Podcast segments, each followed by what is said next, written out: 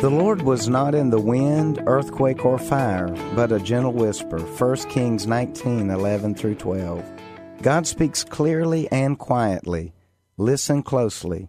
This is Lavoy Newton with an apple for today. Are you needing or wanting to hear from God today?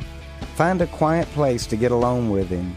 I've learned over the years that God will rarely interrupt my busy life nor shout at me over the noisy activities of my day but He does speak to me when I take time to get away from the busyness and sit quietly in His presence. Elijah found this to be true as well.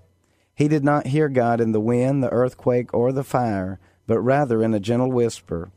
Could it be that God wants to speak to you today? You may never know unless you get alone with Him in a quiet place today. An Apple for Today is a daily word of encouragement by pastor and author Lavoy Newton.